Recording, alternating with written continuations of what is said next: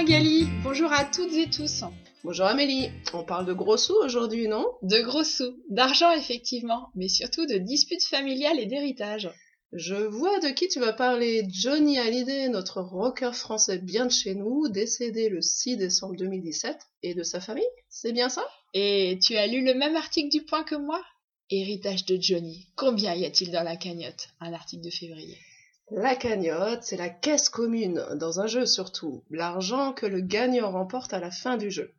Alors, qui va recevoir l'héritage du chanteur? On parle quand même de 45 millions d'euros. Une belle cagnotte, non?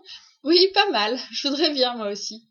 On peut dire que, bien que refroidi depuis plusieurs mois, Johnny ne laisse personne froid. Surtout dans sa famille où ça chauffe en ce moment. Ah oui, il est refroidi, il est mort, il est décédé pour rester dans un registre courant. Oui, il est mort et enterré. Et pour aller nettement vers le familier, il est clamsé ou claqué, il mange les pissenlits par la racine. Mais même s'il n'est plus présent parmi nous selon la formule consacrée, il est sacrément présent dans la presse people. Et pour savoir comment s'écrit ce mot, allez voir le texte en PDF sur le site.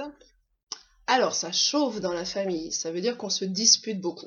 En effet, alors c'est la dernière femme de Johnny Hallyday, Laetitia, et leurs deux filles adoptives qui ramassent la cagnotte, le pactole, le gros lot d'après la loi américaine.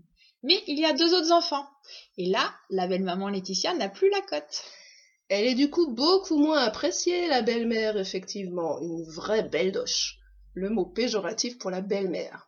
Les deux enfants de Johnny Hallyday, issus des premiers mariages du chanteur, réclament aussi une part du gâteau, une part de l'héritage. Les fans de Johnny sont bouleversés. Ah oui, et tout le monde invente à sa façon les dernières volontés du chanteur. Manipulé par sa femme, fâché avec ses premiers enfants, un naïf, un égoïste, un pervers. Ah, c'est dur de crever et de ne pas pouvoir sortir de sa tombe pour dire haut et fort la vérité. Ils n'ont pas fini de se tirer dans les pattes dans la famille. Hein. Tirer dans les pattes de quelqu'un, c'est s'opposer sournoisement à quelqu'un, susciter des difficultés. Je crois effectivement que les engueulades n'ont pas fini. Il y a des clashs dans tous les sens, des attaques, et ça s'étale dans les journaux. Ah oui, ça, ce sont tous des people, des gens du show business, des chanteurs, actrices, chanteuses. Enfin, des personnes qui n'ont pas trop de problèmes de fin de mois en principe. T'en as, toi, des problèmes de fin de mois pour payer tes factures et tout ça? Bon, c'est vrai qu'un peu de casse, ça ne nourrit pas son homme. Mais si on recevait des commentaires sympas de temps en temps, cela vaudrait tous les salaires. Bon, en attendant, perso, je ne suis pas au fond du trou, ça va aller. Comme c'est bien dit. On vous attend, les auditeurs, pour laisser vos commentaires et nous recommander. Alors, dans notre vocabulaire aujourd'hui, allez, commence Magali. La cagnotte, c'est la caisse commune dans un jeu surtout, l'argent que le gagnant remporte à la fin du jeu. On parle aussi du pactole, une source de richesse. Être refroidi, c'est être mort ou décédé. Refroidir quelqu'un, c'est tuer cette personne.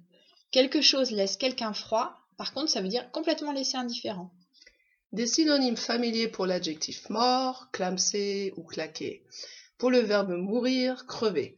Et cette jolie expression imagée, il ou elle mange les pissenlits par la racine. Ça chauffe, on se dispute beaucoup. Avoir la cote ou ne plus avoir la cote. Être ou ne plus être estimé, apprécié. La belle doche, c'est le mot péjoratif pour la belle-mère. Tirer dans les pattes de quelqu'un, c'est s'opposer sournoisement à quelqu'un, susciter des difficultés. Une engueulade, une dispute grossière et bruyante. Un clash, un conflit. Avoir des problèmes de fin de mois, avoir des problèmes financiers. Ça ne nourrit pas son homme, cela ne suffit pas pour couvrir ses besoins financiers. Être au fond du trou, c'est être sans espoir, proche de la mort. Perso, c'est une petite abréviation pour personnellement. Portez-vous bien et si vous avez de l'argent, dépensez-le avant de clamser. En attendant, abonnez-vous et faites-nous entendre sur l'autrefrançais.fr.